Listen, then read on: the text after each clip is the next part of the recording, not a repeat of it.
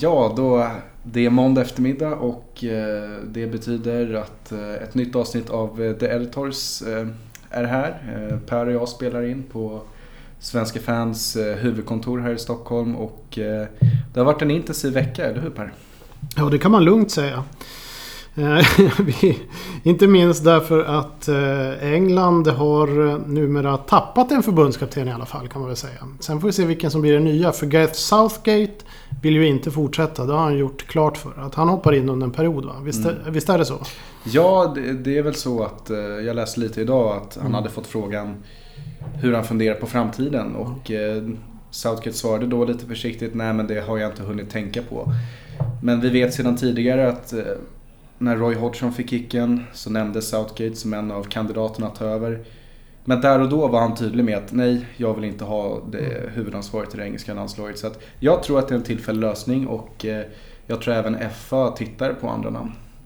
Ja, och det, man vet ju aldrig. Det har ju varit vändningar förr till, till, i olika sammanhang. Jag minns själv när Göran Persson sa absolut nej till att bli partiordförande för Socialdemokraterna och statsminister. Sen vände han bara eh, på en femöring och mm. eh, visade sig att han nog egentligen ville bli det innerst inne.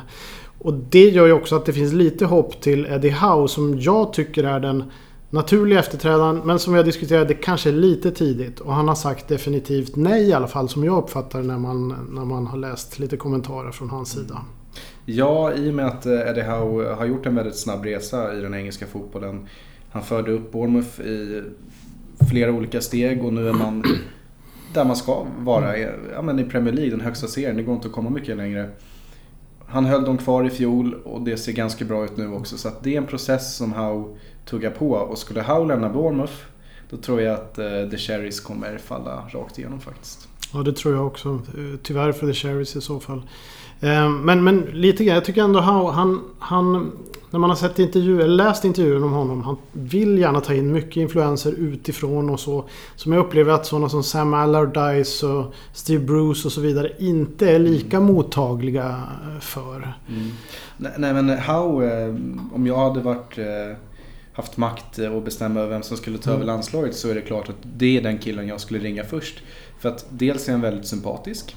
Eh, och jag tror inte han, nu ska man väl inte säga för mycket, men är inblandad i det här maktspelet som, mm. Eh, som många engelska tränare ryktas vara. Och eh, han har framtiden för sig, han spelar en fotboll som jag tror skulle passa det mm. engelska landslaget. De har väldigt många unga spelare nu.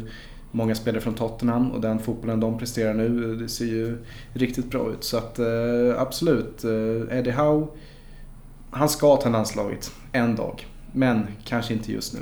Inte nu. Nej, sen är det ju intressant om man ser till den här um, skandalen som nu har rullats upp som, som Sam Allardyce då är. Det har ju alltid varit rykten om Sam Allardyce. Och det är väl sådana rykten som man egentligen... De flesta utgår ifrån att det finns någonting där. Och det finns ju flera med honom. Men det man kan se, tycker jag i alla fall, när The Telegraph, Daily Telegraph avslöjar alla en efter en. Det handlar ju väldigt mycket om ledare eller managers, assisterande tränare och så vidare. Som kanske är under den här absoluta toppnivån. Och oftast så verkar de skolade i den engelska vad ska man säga, ledarkulturen. Mm. Och det är det nätverket där de här pengarna verkar ha florerat. Och det är väl ingen hemlighet att det alltid har funnits. Själva fotbollen ser ju så ut. med pengar under bordet. Man eh, har olika fringisar för mm. vissa typer av aktiviteter. Och förr i världen var det man management. Att man kunde ge spelare lite extra.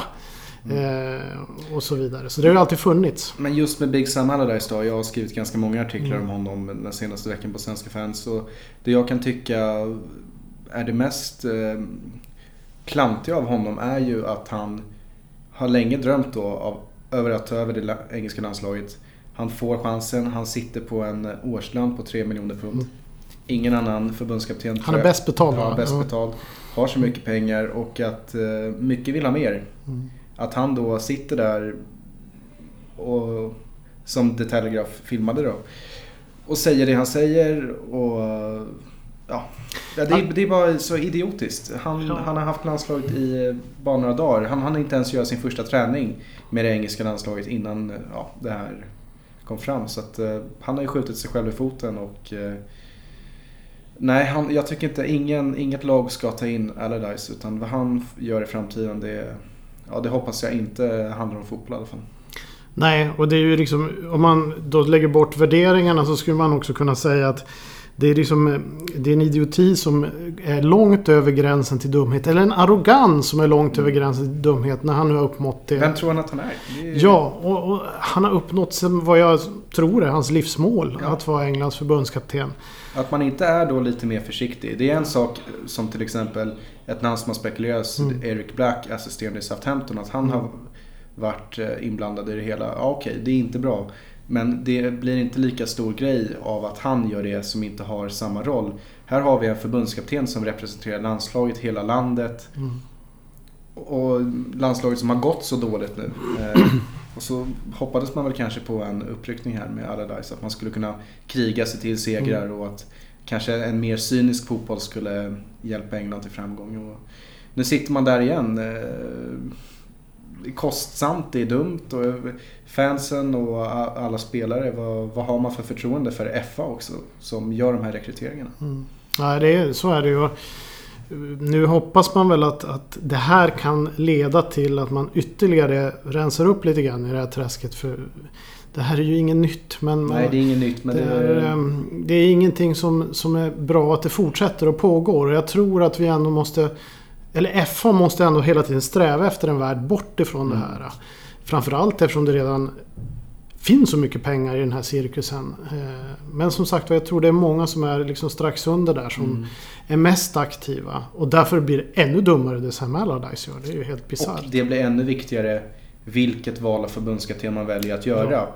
Och då är ju Eddie Howe, vi återkommer till honom, han är ju perfekt. För han är den här snälla skolpojken, eh, kammat hår. Mm förmodligen ren från, eh, från allt vad penningtvätt och ja, men, myterier helt enkelt. Och nya idéer. Alltså han är ju inte med det här gamla kotteriet. Det, det är ju samma andas man, män de här. Eh, nu säger jag inte att Steve Bruce är, någon som mutar eller så. Utan det är mer hur de ser på fotbollen och hur de är som personer och vad de har för kontaktnät. Så är det ju samma gubbar. Mm. Steve Bruce, Harry Redknapp, eh, Sam Allardyce. Vi behöver nya idéer vad gäller fotbollen också, mm. tycker jag. Ja, men både fotbollen och även personligheten. Det är de två punkterna FA ska jobba främst med. Ja, men om du tittar på eh, engelska. Om vi ska ta då engelska eh, tränare. Vad finns det då kvar egentligen? Ja. Det, det... Jag kommer inte på några namn förutom Eddie Howe. Det finns inte så många tränare, brittiska tränare som 90% ser ju ut som Bruce och Allardyce. Vi har mm. Alan Pardew. Ja. Eh, vilka fler har vi? Glenn Hoddle. Mm. Ja, och han är ju ja. jätte... Han, han, har ju prövats tidigare och det har ju inte funkat fullt ut där. Man har, man har ju tittat på en tysk. Mm. Sportchefen i Red Bull Leipzig. Eh, Ralf Rangnick.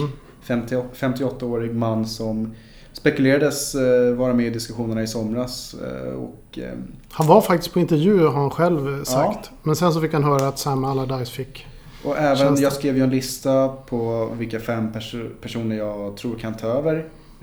Men två gubbar som jag inte hade med där, som det har spekulerats om lite tidigare, eller ja, som det spekuleras om nu helt enkelt, det är ju Arsène Wenger i Arsenal och Mauricio Pochettino i Tottenham. Och båda de här herrarna har ju varit öppna med att i framtiden, kommer frågan så är vi öppna för diskussion. Kommentar om det?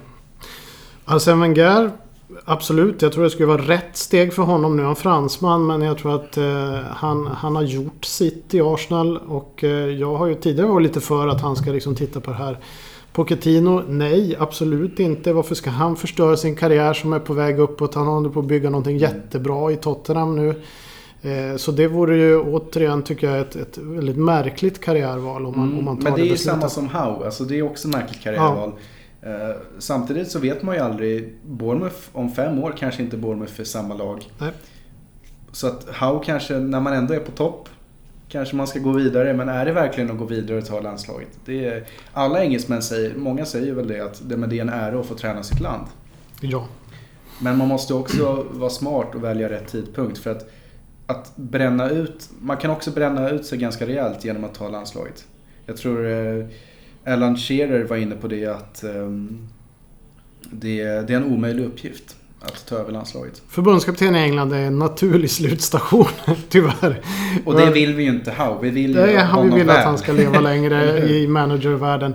Alltså om man tar, det är lite kul också för att om man tittar på om man får göra en liten kort historisk tillbakablick så...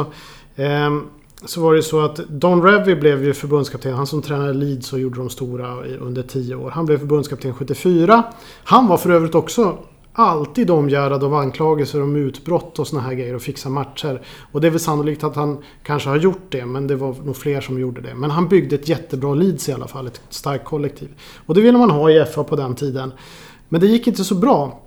Så han slutade tvärt i landslaget där någon gång 1977 och drog eh, till Dubai. Mm. Förhandlade bakom ryggen på FA. Och eh, blev, Tog över det landslaget? Eller? Ja, och blev helt enkelt eh, portad från engelsk fotboll under typ 10 år eller något sånt där. För att man ansåg att det var omoraliskt. Fick han återvända hem då?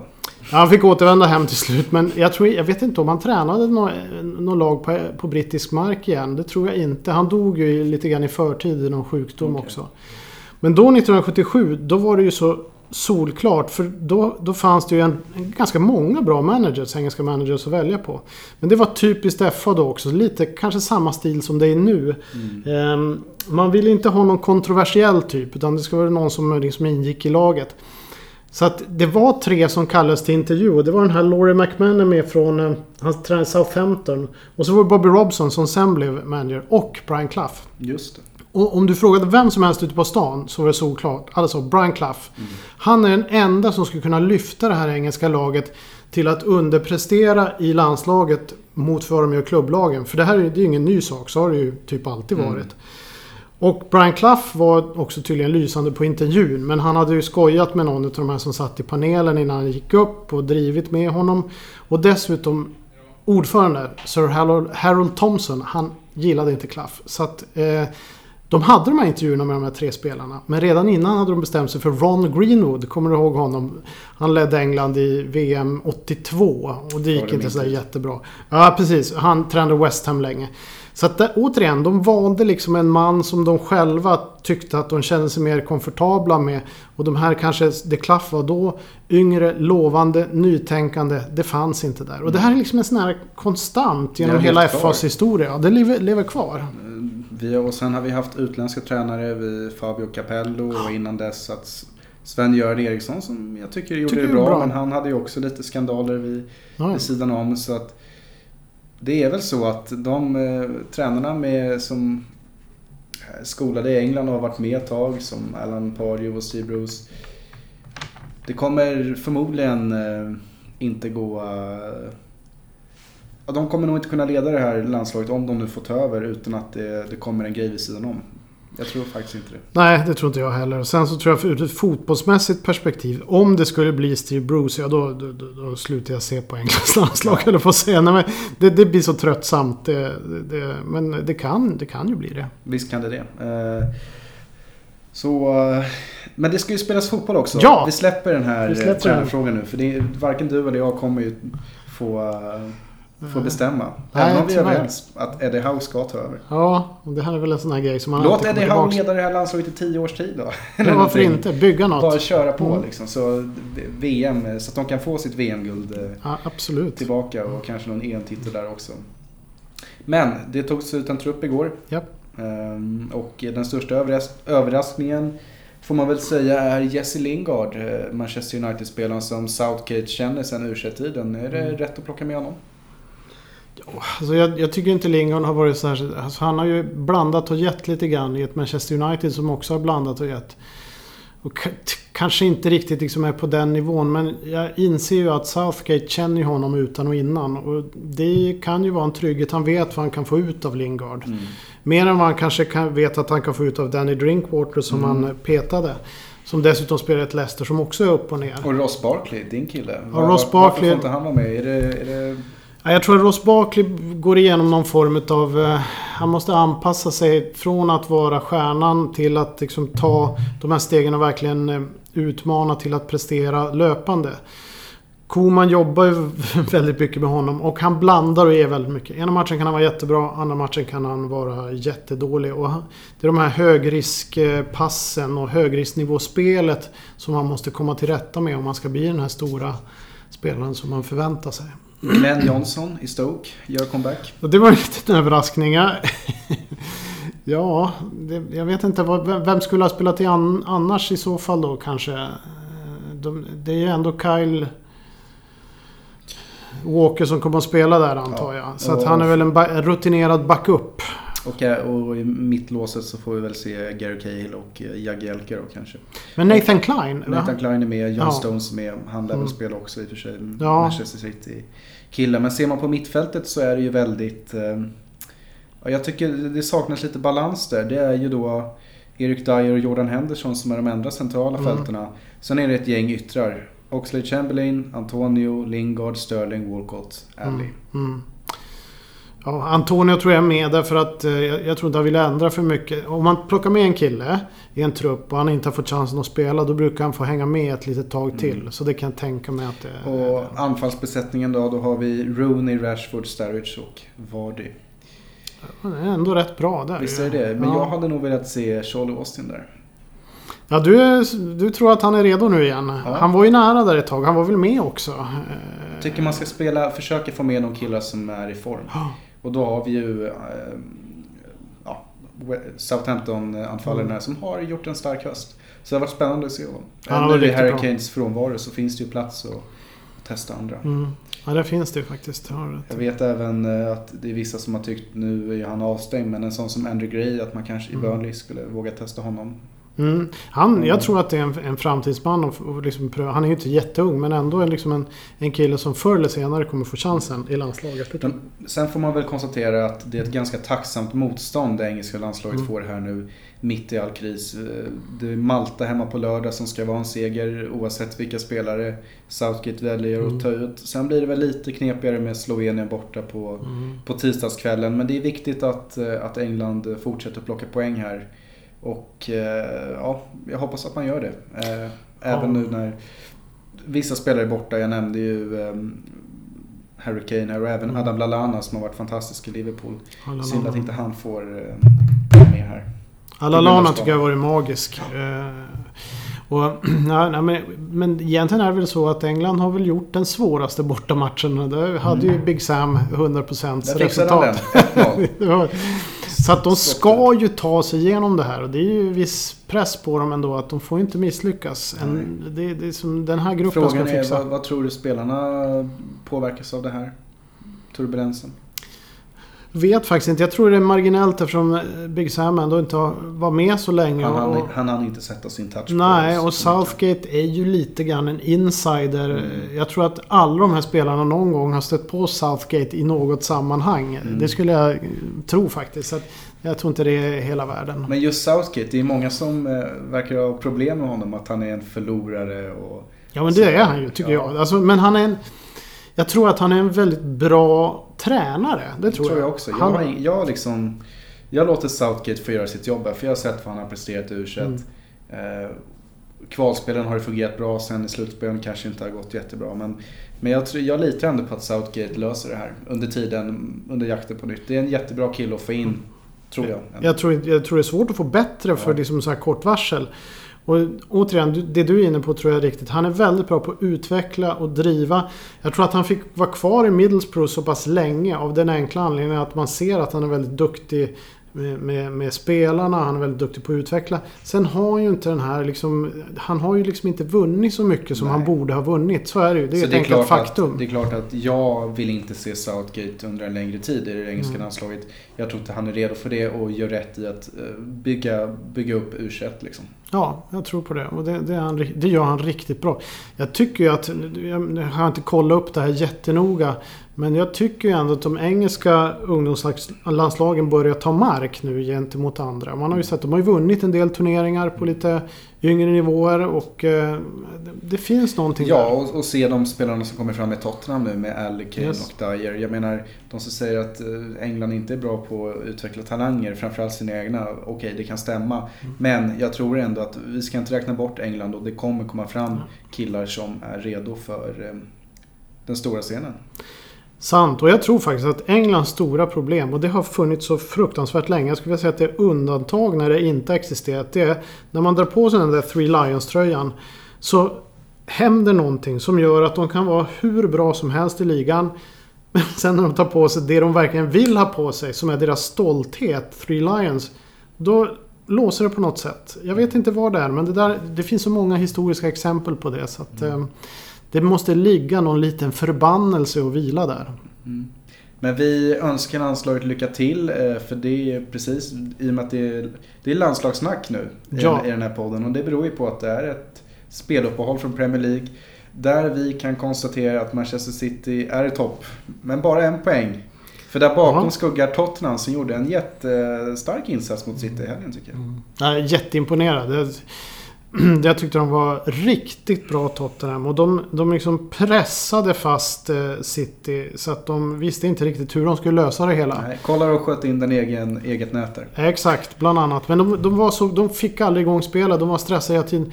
Och som de sprang Tottenham-spelare. Och jag tänkte först de, att de, kommer inte att orka. Men de orkade faktiskt hela. Det är klart City hade mer spel, eller mer i andra halvlek och mot slutet. Men ändå inte tillräckligt mycket. De hade mm. järn, benhård kontroll på den här matchen.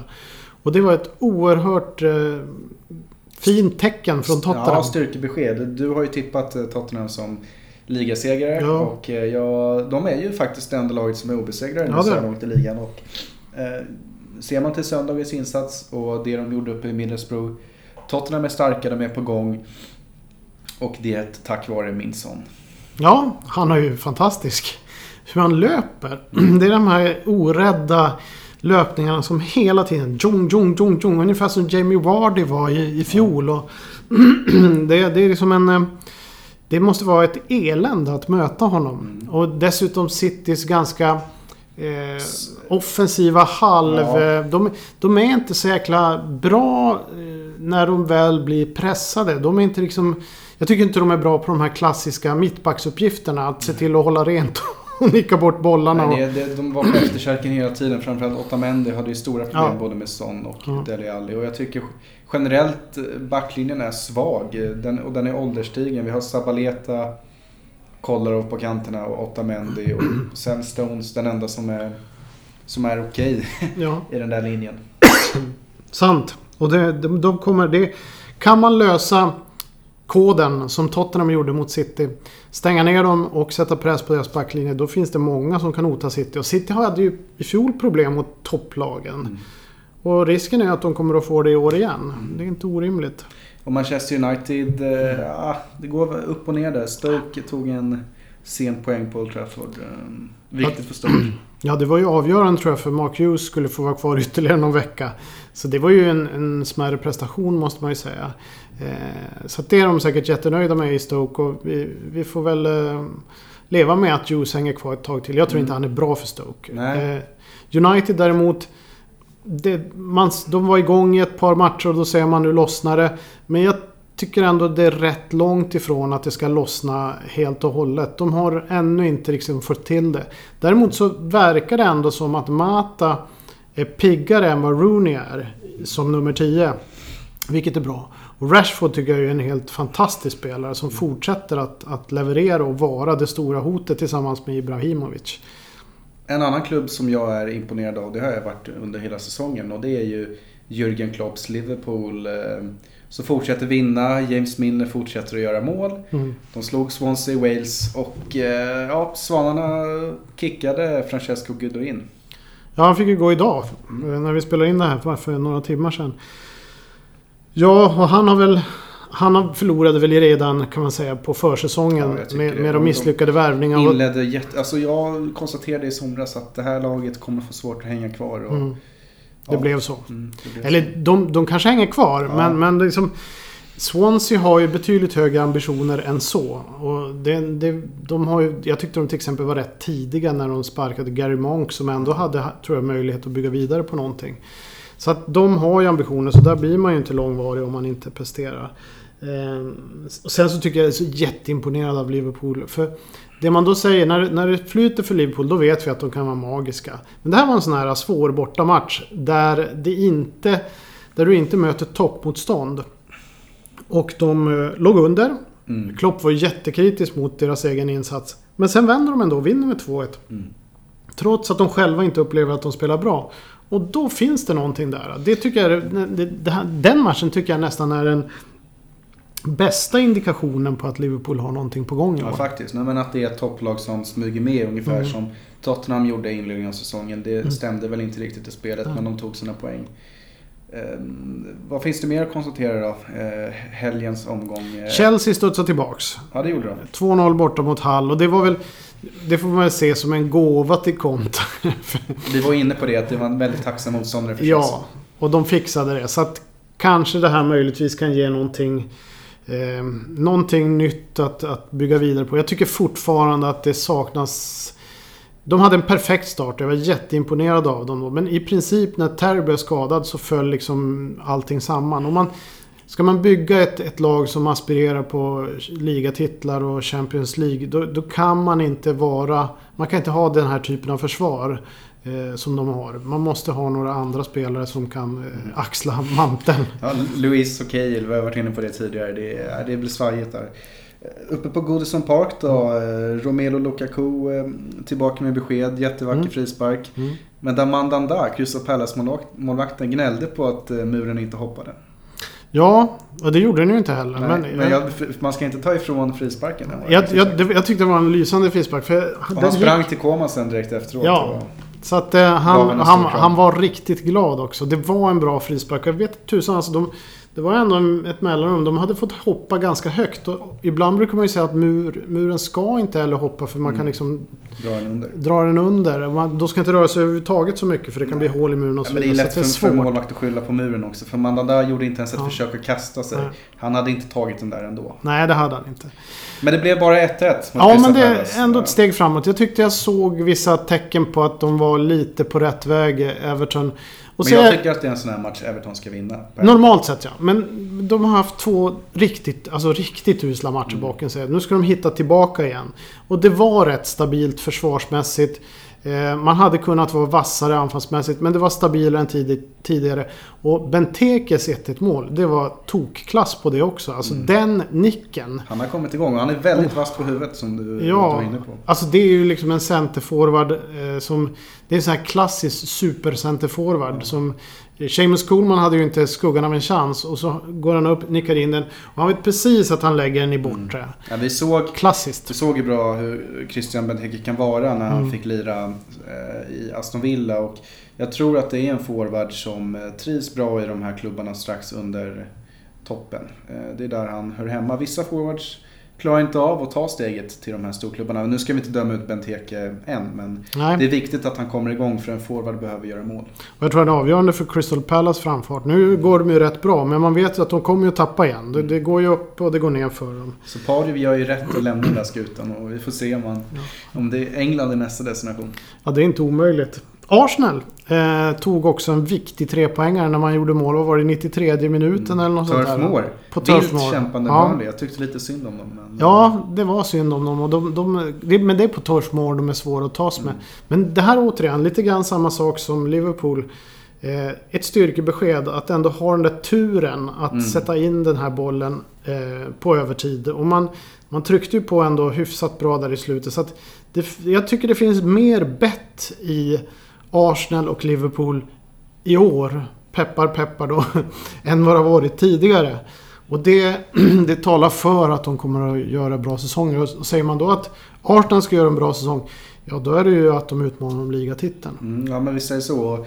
Jag kan känna att eh, det var bra för Premier League att Manchester City eh, inte tog poäng här i London. För jag vill ha en liga där det är fyra lag som kan vara med och, eh, och slåss om titeln. Och sen hade vi ju ehm, Southampton. 0-0 borta mot Leicester. Får man ändå se som ett styrkebesked från Southampton. De fortsätter att Mm. vara liksom rätt eh, jämna och, och bra helt enkelt. Så, oj, överraskande. Jag fattar inte hur, hur, hur de lyckas. Hur många, hur många lager de har förlorat de senaste fem åren. Men ändå Det är väl lyckas tio de. klasspelare liksom. Ja, det de gör det riktigt Leicester bra. är ju svaga, det går bra i Champions League, Ja. jättekul för dem. Men de kommer nog inte kunna slåss på två fronter. Det tror inte jag heller. Jag, tror faktiskt redan att de har gett upp eh, ligan lite grann. De Mm. fokuserar på Champions League. Därför kommer det vara svårt att möta dem. För vissa gånger kommer det stämma för dem. Andra gånger inte. Eh, Så man vet aldrig. West Ham United, eh, de fick en pinne hemma i alla fall. Eh, Hamnade i underläge mot Mm. Middlesbrough. Men nej, det, Slaven Bilic får inte att stämma där på...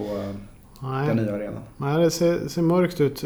Payets eh, solomål var ju i och för sig väldigt vackert. Man kan ju fråga sig vad Middlesbrough-försvaret gjorde. Men det, det var väldigt vackert, 1-1 målet. Men det är så mycket som saknas i West Ham. Och lite grann, de hade ju så maximal... Alltså allting stämde ju i fjol. Mm. Och nu är det precis tvärtom. Mm. Nu är det ingenting som stämmer. Jättetungt. Så att, eh, ja, där får vi se. Jag, jag, jag, återigen, jag tror att Slaven Village eh, hamnade väl ett hack närmare snarare sparken. Och Mark Hughes eh, klarade sig, köpte ytterligare lite tid. Så ja, tror det är nu jag... man har tid att förändra. Ja. Det, kommer, det är väl två veckor till, till nästa omgång.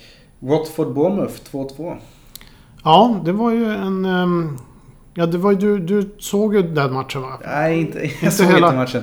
Men jag noterade att Bournemouth hade ledningen eh, två gånger. Ja, två gånger. Så att, och jag kände liksom att det är typiskt Bournemouth eh, den här säsongen i alla fall. Man, man gör bra prestationer på bortaplan och även hemmaplan. Men man är inte riktigt... Man får inte med sig de här segrarna. Mm. Och det är väl jättebra att ta ett kryss borta men eh, ja, Bournemouth måste börja vinna lite fler matcher nu för att de ska kunna ja, de det. undvika en bottenstrid. De ligger ju där hyfsat, alltså om man ser tabellplaceringsmässigt. Men det är ju, jag tror att det kommer att vara...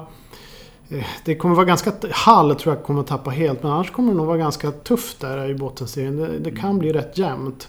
Med Sandelen som ser rätt dålig ut. Ett nytt kryss i alla fall. Ja, och den matchen såg faktiskt jag i efterhand. Det är en sån där match som jag... Det är Sunderland West Bromwich. Det, jag vet inte vad. Det, det, är nog inte så många människor som skulle kunna tänka sig att slå på den matchen. Du valde den klockan fyra? Ja. Nej, inte klockan fyra. Jag valde den senare på okay. kvällen. Ja. Och såg den i efterhand. Men jag är det är lite, ännu mer hårdkokt. Ja, det är lite hårdkokt. Jag tror inte det är så många som skulle kunna tänka sig det. Men det var också lite grann att... Jag är lite nyfiken på hur det går för Sunderland och West Bromwich nu. Eh, West Bromwich är ju... Innan den här matchen så hade de, tror jag, två vinster, två oavgjorda och två förluster. Och det är typiskt mm. eh, Pulis. Och nu blev det en till oavgjord. Återigen, de, det var samma sak. Sunderland kämpa, kämpa, kämpa. Börjar få lite momentum och så går West Bromwich upp och gör mål. Eh, och sen eh, så kommer ändå Sunderland in i matchen och kvitterar. Vilket var oerhört viktigt för Sunderland har haft så många stolpe ut hittills i år. Så att den, det målet, 1-1, är eh, mentalt nog enormt viktigt för David Moyes Sunderland. Men fortfarande, det ser de, är, de, har ju så, de har för dålig trupp. Ja, jag har varit inne på att liksom Moise, att man ska göra sig av med honom. Men nu kanske jag börjar vända här och, och inse att eh, truppen inte håller helt enkelt. Och, eh, jag tror Moise ska vara en bra tränare för Sandland egentligen. Mm. Så förmodligen kommer de inte att göra ett nytt tränarbyte tror inte jag kommer hjälpa Sunderland långsiktigt. Utan Moise får nog jobba på och hoppas att man eh, kravlar sig kvar där över strecket. Men Ser man till trupperna så tycker jag att det är Sandland och Swansea som har de absolut sämsta och självklart Hall då. Mm. Så det är väl de tre som eh, kommer att åka. Ja, det tror jag också. Det tror jag blir tufft för dem. Men nu har vi eh, en helg utan ligafotboll. Ja, det, det känns kommer lite, bli tufft. Det känns deppigt. Jag vet att du var smådeppig inför det förra, ja, första landslagsuppehållet. Så... Alltså jag har sån här... När jag var ung och liten på 80-talet främst kanske. Jag kommer inte ihåg så mycket av 70-talet. Men 80-talet. Då var ju de här VM-kvalkvällarna. Det var ju oftast mitt i veckan. De tyckte jag var magiska. Sverige mötte Nordirland som i princip var bättre än oss. Sverige mötte Skottland. Skottland var ju nästan omöjlig att möta med Kenny Dalglish och Graham Souness och allt vad de nu hette. Det tyckte jag var enormt häftigt. Men jag tycker det blir så mycket... Nu är det så många matcher som där man knappt tycker att det, det, ser ut på spelarna att det nej, gäller sådär nej. fantastiskt mycket. Även fast det gör det. Men Slovenien det blir... borta, den är inte så rolig liksom. Nej. Eller Malta hemma. Nej, jag, jag och att det blir för långt att man liksom ska klämma in två matcher här. Och ge en hel vecka. Idag är det måndag. England spelar först på lördag. Mm. Ja. Och vi har ingen Champions League eller någonting mitt i veckan här heller. Så att... Nej, det blir torftigt. Men det är väl så det är. Vi får väl eh, stå ut även denna gång. Ja, vi får göra det. Och, och som vi var inne på. Eh, vi har ju pratat väldigt mycket landslag i den här podcasten och jag minns ju när vi snackade upp, eh, försökte snacka upp England-Slovakien och att mm. Big Sam löste uppgiften. Mm. Nu är vi där igen. Det är den andra matchen och nu är det upp till Southgate att lösa den här uppgiften. För att mm. England ska ju till ett mästerskap. Tar man sig inte till VM 2018 då blir det, då blir det jobbigt uppe på FA-kvarteren. Ja, det är inte bra. Uff, det är hemska tankar. Men det var ju så alltså, när jag... Vem är det som, om vi snurrar oss in lite där då, FA, vem är det som... Eh, om man vill byta ut alla där, vem är det som har mandat att göra det? Jag vet faktiskt inte. Då är det bra med folkomröstningen. Ja. Man kanske kunde ha lite val där. Vem vill vi se i F1? Jag vet, jag vet faktiskt inte så mycket om nuvarande FA, men, men den, om man tittar historiskt, den kritik som alltid har funnits mot FA, det är att det är lite amatöristiskt och det är lite... Det är en social klubb bland en lite grann överklass Mm. eh, som, som ska ha någonting att göra. Och det, de väljer varandra så att säga. Och, Att man, och att man, det kanske inte är kompetensen som... Eh, nej, den fotbollskompetensen som saknas där lite. det är den gamla stämpeln i alla fall. Jag vet inte riktigt hur det är nu, men ibland hör man likartade man synpunkter om det nu. Dra lätta slutsatser om att det är, det är klart att det inte... Just valet av Allardyce och att man hade Bruce som tvåa. Det, Mm. det, är- usch, det är skrämmande. Ja, ja, det är synd faktiskt. Men vi, vi får väl se. Vi återkommer eh, när en ny förbundskapten är på plats. Eh, Självklart kommer man förmodligen jobba ganska intensivt den här veckan och fortsätta ha dialog och samtal. Och eh, jag låter väl dig få en svår fråga här. Mm. Vem tar över landslaget efter Southgate? Ja, den är svår. Nu får du, visst du får till, säga med hjärtat men om du ska... Ja, men Howe får vi räkna bort för jag tror inte han vill och han är redo. Eh, då skulle jag faktiskt föredra, även om det kanske är lite, kan bli lite speciellt med tanke på vem han är, så skulle jag för Englands del föredra Arsene Wenger. Jag tror han är mogen för en sån här uppgift. Han har kört Arsenal nu ett bra tag. Och eh, han kan nog vara redo för att göra någonting annat. Eh, trots att han är fransman. Men jag tror att det kan bli... Antingen blir den här eh, Rangnick, Mm. tysken. Eftersom de ändå har intervjuat honom tidigare. Eller så, så blir det Steve Bruce, men det hoppas jag ju inte. Men jag skulle sätta mina pengar på den här eh, tysken faktiskt. Mm. Och jag vet att Alan Shearer var inne på att eh, ge jobbet till en engelsman. Men det känns också som att Shearer för sin egen agenda där. Mm. Att det, att det är han vill ha jobbet. Ja, det- lite så. Eh, men jag, jag skulle vilja ta in ett utländskt namn även om jag självklart vill se Eddie Howe där. Men eh, jag tror att det kan, eh, eller jag skulle vilja se Jürgen Klinsmann på posten. Mm. Eh, annars så Laurent Blanc tror jag kan ligga bra till också. Han som Blanc, franska- absolut. Han, han kan definitivt bygga någonting av det här. Klinsmann är ju en klassisk motivator. Och det, det kan nog funka i det här. Det är lite... Eh, där finns det lite vissa brittiska drag. Att man är bra på att motivera spelarna. Och det är hans eh, styrka. Så det är Nackdelen är inte, att han har kontrakt med USA till 2018. ja, och jag tror inte att han kommer. Men det, man vet ju aldrig. Det- man vet de- aldrig. Rangnick känns som en riktig outsider. Men det kanske är bättre det än att ta en tråkig Pardew eller Bruce. Ja, det är det. Vilken, vilken väg väljer de nu?